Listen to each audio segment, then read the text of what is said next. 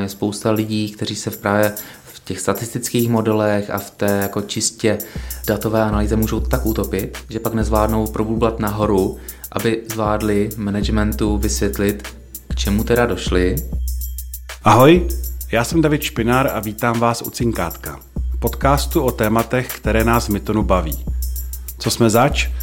Už 20 let stavíme internetové firmy, které používá i vaše mamka nebo kamarádi. Taky si rádi povídáme s lidmi, kteří vědí více než my. Dnešní díl je součástí vícedílné série na téma pokročilých metod online marketingu. Mým hostem je tentokrát Pavel Jašek,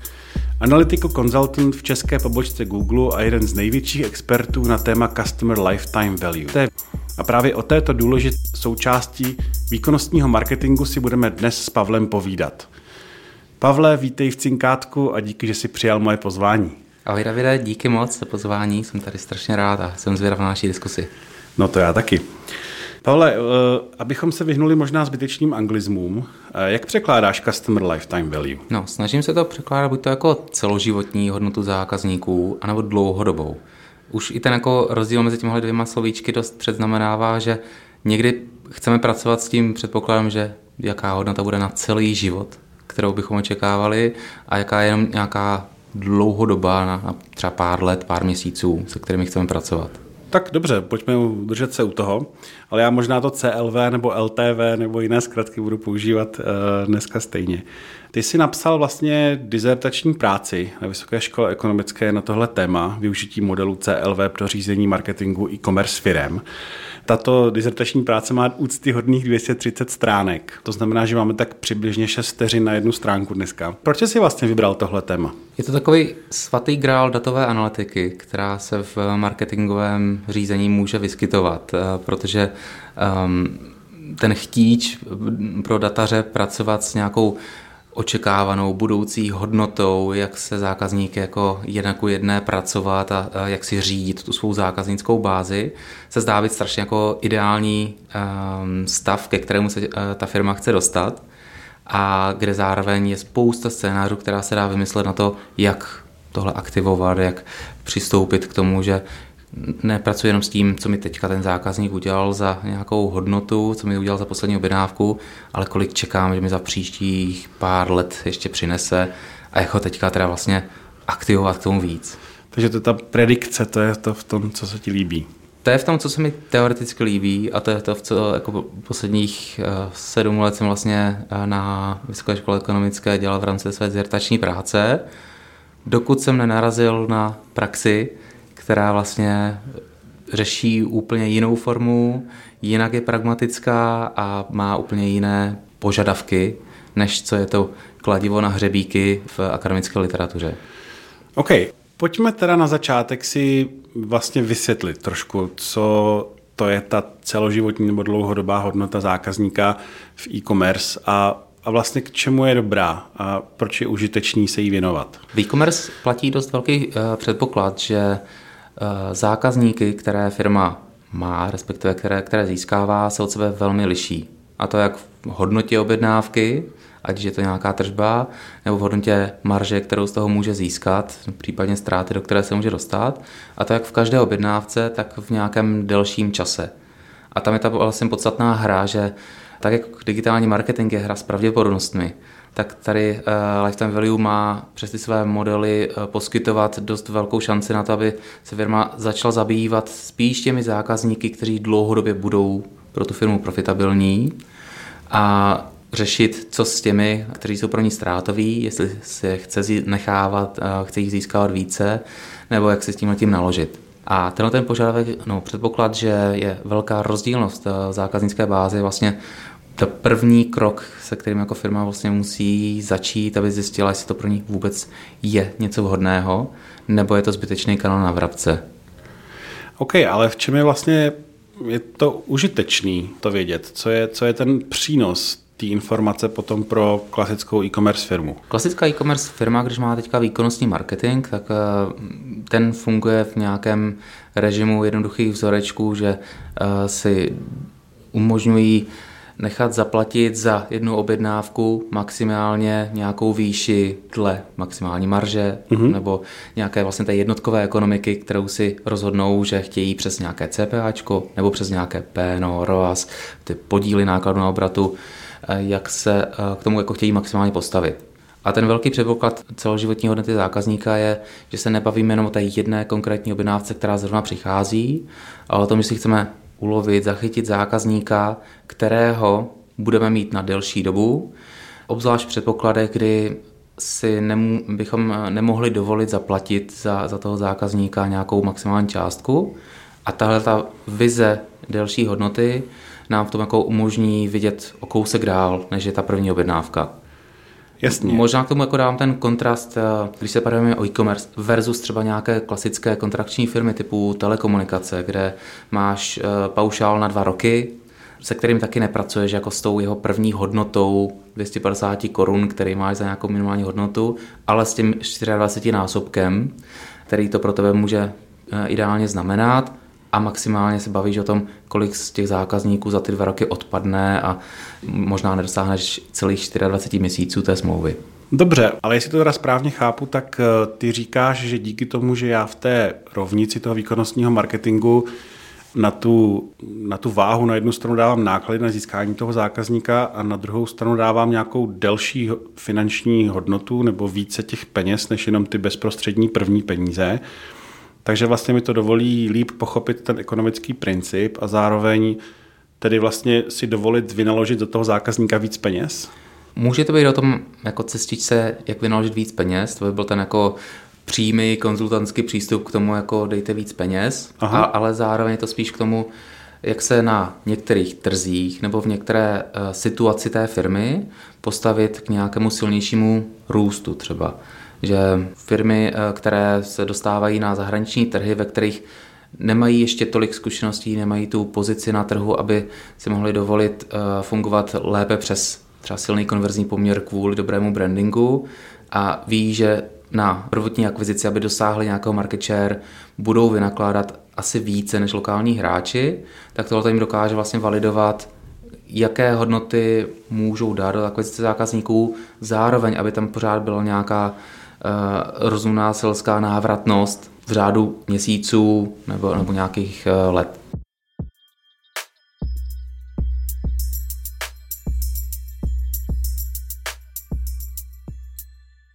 A když si představím nějaký konkrétní případ eh, nějaké e-commerce firmy, tak třeba z naší stáje by to mohlo být Bonami, tak asi si dovedu představit, že se podívají do dat a zjistí, že třeba průměrný zákazník nakoupí, nebo spíš, že zákazník nakoupí v průměru třeba třikrát do roka a že nějaká průměrná AOV průměrná hodnota té objednávky je nějakých třeba tisíc korun, takže když je to třikrát do roka, tak je to tři tisíce ročně. To je ta lifetime value teda? To by byla ta základní práce se veškerými průměry, mm-hmm, no které právě. se jakoby hodí do rychlého business planningu, ale nehodí se na tu eh, denodenní práci v nějakých jako taktických scénářích, na to, když potřebuješ eh, pracovat s tím, že máš jako velmi rozlišenou hodnotu těch zákazníků, kdo si nakupuje na Bonami jednoduchou dekoraci versus sedačku, eh, kde i tohoto přirozeně dá prvotní odlišenou hodnotu a tam nemůžeš pracovat s tou průměrnou hodnotou, kde ani ten trojnásobek nebo ta frekvence dalších objednávek by ti v tomhle vlastně nemusela adekvátně vyjádřit, co ten zákazník ti třeba v prvním roce přinese. A když se začneš dívat na lifetime value z pohledu individuálních zákazníků nebo nějakých aspoň menších segmentů než té celé zákaznické báze, tak tam bys v tom jako měl najít ten business potenciál, že z těch dílčích segmentů pak vlastně získáš více, než eh, tím principem, kdyby celkovou průměrnou hodnotu se akorát takhle trošku navyšoval frekvencí. A jaký teda konkrétní biznisový rozhodnutí mi to může pomoct realizovat? To znamená, udělám si segmentaci zákaznické báze, někteří jsou ty častěji nakupující, někteří jsou tak nějak v průměru, někteří jsou méně než průměr. Co vlastně na základě těchto těch informací můžu potom dělat líp? Jo. Uh, ty jsi zmínil jako právě tu segmentaci, která je v tom jako dost do zásadní, že už teďka vlastně je pro to asi celkem jednoduché udělat nějakou segmentaci podle frekvence nákupů pro toho, kdo právě už nakoupil dvakrát, třikrát A tohleto už samotné ti může dát nějaké přeznamenání, jestli ten zákazník bude ještě dále aktivní. A v tom je právě jako teďka ten rozkol, že jak se lifetime value chce dívat do budoucna, tak si právě jako je tam přichází ta prediktivní část, která říká, u kterého zákazníka mám větší pravděpodobnost, že bude v příštím období vůbec aktivní, kolik asi nákupů něj můžu očekávat a jakou hodnotu od něj můžu jako dál očekávat, se kterou bych mohl pracovat. Či, čím se mi to vrátí do nějakého škatulkování uh, těch, těch uživatelů, do toho těch hodnotnějších, méně hodnotných, do, podle toho přínosu pro, pro firmu a podle toho můžeš buď to pracovat s nějakými uh, nabídkami v rámci reklamních systémů, nějaké bydování, nebo uh, pracovat třeba s, s jinými způsoby komunikace. O tom, jak těm, těm věrnějším s větším počtem uh, nákupů, co jim budeš komunikovat, jestli je budeš chtít více dostávat přes nějaké slové incentivy, nebo naopak na ně budeš chtít komunikovat úplně jiné typy výhod. Vy tady jak jsme se třeba bavili o tom, že kromě Bonami, tady vlastně v součástí mi to Driveto, tak tam tou jednoznačnou eh, výhodou nebo s tím, co by se komunikovalo, může být Driveto klub, který přes ty své benefity asi pro ty věrnější, kteří jsou k tomu vlastně uh, afinitní, že by se stali členy Driveto klubu, budou mít úplně jinou sadu komunikace, než uživatele, kteří tam hledají i30 Hyundai za uh, jinou hodnotu.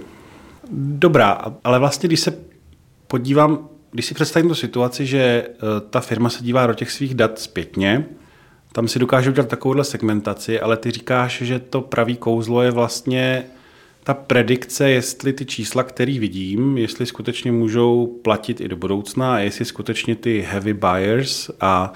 eh, nebo ti jenom občas nakupující, jestli se takhle budou chovat i v budoucnosti a jestli teda máme nějak se k ním chovat e, jinak podle toho, jak se chovali v minulosti a jestli se tak mám chovat i v budoucnosti vůči ním. Jak teda vlastně probíhá ta predikce? To, co jsi ještě jako silně zmínil, je vlastně ten rozdíl mezi těmi historickými daty a tou predikcí, mm-hmm. kde právě potřeba to říct, že v tomhle ta predikce má být nějak, nebo reálně je naším svatým grálem, ke kterému se chceme, chceme dostat, ale před ní musí určitě jako vždycky následovat nějaká práce s historickými daty, s tím právě do čeho se ta firma dívá a měla by, měla by s tím pracovat. Typicky tady ještě vnesuje jednu, jednu zkratečku RFM, modely, které se dívají na to, jak dlouho běhlo od posledního nákupu zákazníka, kolikrát už historicky nakoupil a za jakou hodnotu, mm-hmm. kdy tyhle ty se velmi tradičně používají a jsou v podstatě jako dost uh, silný uh, zlatý standard v marketingu, které dobře slouží na už vůbec predikci, jestli eh, ten zákazník bude um, od něj mít jako možnost očekávat příští nákup. Neřeší tolik tu hodnotu, ale řeší vůbec nějakou klasifikaci, jestli s tím zákazníkem počítat dál nebo nepočítat. A nejdou ale o ten krok dál, že by si říkali, co teda a kdy teda a s jakou hodnotou bychom mohli pracovat. A tady v tomto to RFM je vlastně nějaký dost silný základ, se kterým ta firma by měla pracovat, ať je to v jakékoliv podobě těch segmentů, krok, který by neměla přeskočit a vlastně ten typ hodnotové segmentace, se kterou by určitě měla začít ještě než začne dělat predikce dál do budoucna. A to, co je potřeba říct, že mnoho firm vlastně ještě není ani v tomto stádiu. Mm-hmm. Takže přesně jako i v té dizertační práci, tam, kde jsem měl praktickou část, jsem narazil na ten rozkol, že já tady kreslím jako krásné vzdušné zámky o tom, jak pracovat s eh, prediktivní hodnotou, ale ta firma ještě není připravená na to vůbec začít s nějakým rozlišováním pěti, šesti segmentů zákazníků. Dobrá, ale vlastně, když se zpátky zpátky vrátím k té predikci hmm. na základě historických dat, tak eh, jak teda probíhá, jak by mohlo v takové klasické firmě, která teda ty historické data má, umí si asi vysegmentovat ty různé lidi podle toho, kolikrát a kdy naposled a jak často, tak zároveň jakým způsobem teda vlastně převrátit tuhle tu informaci do budoucna a začít se podle toho chovat tak, abych se prostě choval víc a vydělal víc. Eh, dáme takové statistické okénko tady. Mm-hmm. Um, typické e-commerce firmy mají k dispozici nějaký transakční dataset, který obsahuje vlastně záznamy ke každému zákazníkovi o tom, kdy nakoupil, s jakou hodnotou ještě plus nějaké informace navíc, ale už z toho minimálního datasetu.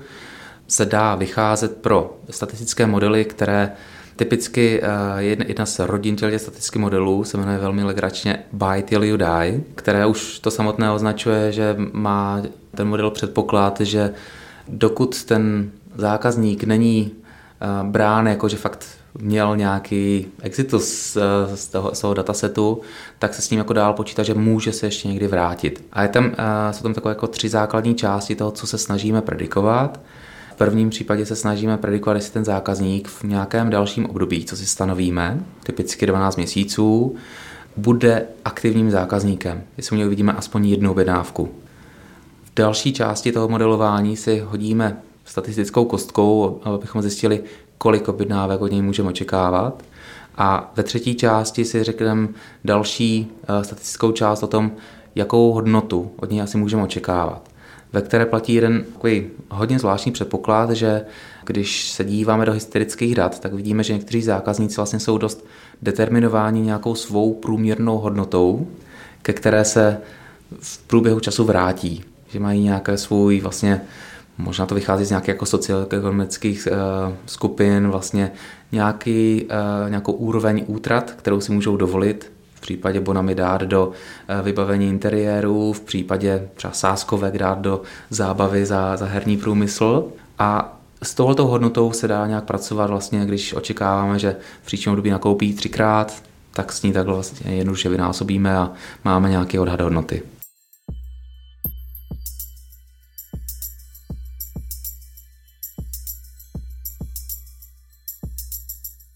To udělá nějaká aplikace nebo Excel nebo uh, najatý vědec nebo kdo udělá tohleto cvičení? Prakticky to nejsou big data, takže do Excelu by se to ještě mohlo vejít, ale reálně tyhle ty statistické modely, které vyžadují nějaké fitování parametrů a, um, a nějaké odhady těch, těch, těch parametrů, tak se, se dělá v nějakém statistickém prostředí. ERCO je takovým jako nejčastějším příkladem, případně nějaký Python skript, který na které už vlastně jsou uh, připravené knihovny. Právě ta Byte Luda je vlastně v obou těchto těch jazycích implementována. A pak se akorát řeší, že my pracujeme s nějakým přípravou těch modelů uh, na historických datech, abychom věděli, že jsou dostatečně správné, dostatečně přesné. Plus ten model musíme připravit na nějakou operativní účinnost s novými zákazníky, s eh, novými eh, objednávkami bychom čas od času, typicky týdně nebo měsíčně, udělali nějakou rekalkulaci na tom, co od těch nových a od těch eh, nově objednávajících očekáváme. To znamená, že vlastně použitím takovéhoto cvičení já jsem schopen si z těch segmentů na základě historických dat udělat vlastně segmenty na základě nějakých, nějaké predikce. Ano a vlastně na základě nich potom se rozhodovat ohledně marketingových aktivit, iniciativ, kampaní, e-mailingů, slevových akcí a podobně. Tak a tam v tom je podstatné, že vlastně ten statistický model má jako svůj výstup, že ke každému zákazníkovi vyplivne konkrétní číslo, které očekává třeba v těch příštích 12 měsících. 123 korun. V některých případech těch marketingových scénářů s ním dokážeš pracovat takhle s tou přesnou hodnotou, když třeba chceš posílat SMSky a dát nějakou slovo, uh, slovovou uh,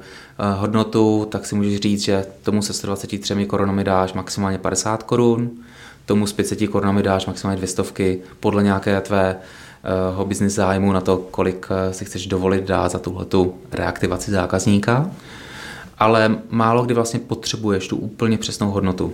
To, co častěji potřebuješ, je Eh, vlastně nějaká skupinka zákazníků, že ten se 123 korunami eh, spadá do nějakých průměrných zákazníků, ten s 500 korunami odhadovanými patří do nějakých top 10% tvé zákaznické báze a eh,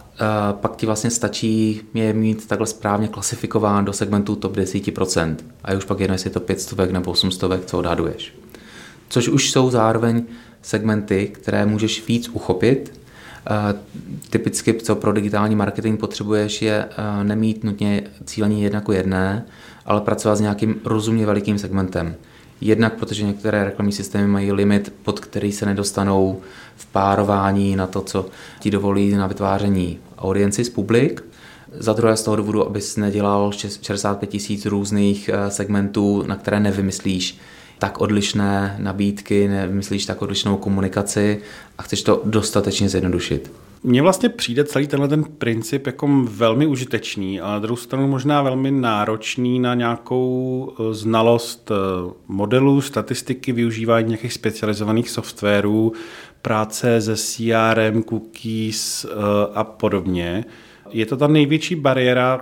proč se vlastně tahle praxe příliš vlastně nepoužívá, nebo se nepoužívá v té míře, ve které by to bylo dobré? Jak jsem na začátku povídal, že CLV je datařův ráj, tak je i to jeho největší úskalí, že je spousta lidí, kteří se v právě v těch statistických modelech a v té jako čistě datové analýze můžou tak utopit, že pak nezvládnou probublat nahoru, aby zvládli managementu vysvětlit, k čemu teda došli, jestli je to vůbec použitelné, jestli nějaký z těch modelů je dostatečně aplikovatelný na uh, jejich, jejich případy. A s tím, tím jsme několikrát měli vlastně dost negativní zkušenosti, jsme modelovali, modelovali až do Aleluja, ale nevrátili jsme se k tomu, že jsme možná ten nějaký základní scénář jednak vůbec mohli uchopit jednodušším mm, způsobem. Jednak, že jsme to mohli aproximovat, než jsme začali jít do těch pokročilých uh, variant. A teď jsem se z toho jako vlastně dost poučil, jednak v té dizertačce, jednak v praxi, že se snaží mít od těch jako nejhrubějších příkladů, než se teprve budeme poučit do nějakého jako jemného členění na, na přesné predikce. Tohle stejně mě vlastně jako, abych se ještě jednou vrátil do té statistiky, dost vrátilo i k tomu, že na začátku, když si člověk dokáže říkat, na čem asi závisí, že nějaký uživatel Driveto klubu bude mít větší hodnotu. Je to jenom o tom voze, nebo je to o tom, jak dlouho se ji udržíme nějakými dalšími službami a komunikací. A máme eh, vlastně na začátku dost na mysli spoustu faktorů, které můžou ovlivňovat to chování. Versus, když to jako pak zkoušíme namodelovávat, tak si musíme dát benchmark vůči nějakému jako totálně jednoduchému modelu. Třeba v té své zrstačce já jsem používal jednoduchý model klouzavých průměrů, který pro spoustu datasetů byl vlastně dostatečně dobrá varianta na tu jako individuální predikci, že taky to odhadl fajn, že nebylo potřeba používat tak eh, náročných modelů, obzvlášť nebylo potřeba používat modelů, které k sobě zahrnovaly 50 dalších proměných, které bychom eh, mohli se vymýšlet a trávit s nimi několik měsíců, ale bylo to potřeba si říct, že pár modelů v co jako transakčního datasetu vycházejících nám dá o 10% lepší přesnost toho modelu, což je fajn a to se hodí, ale už jenom to, že bychom začali s nějakým klouzavým průměrem, může být dostatečně dobrá úroveň. Takže tady vlastně nedělám tu statisticky přesnou a krásnou čistou práci, ale dostávám se do nějakého jako pragmatického využití, s čím začít, než se budu pouštět do něčeho hlouběji.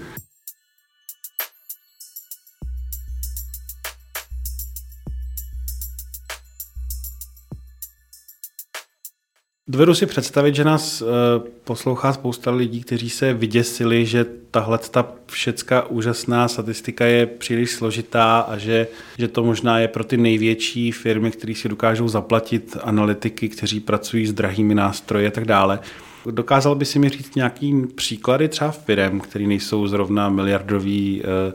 bohaté firmy s armádou analytiků, kde vlastně se mm, začal používat eh, tenhle ten princip a vlastně to mm, plodí tak, jak bylo předpokládáno? Zkusím zmínit pár českých a pár zahraničních. Eh, těch, eh,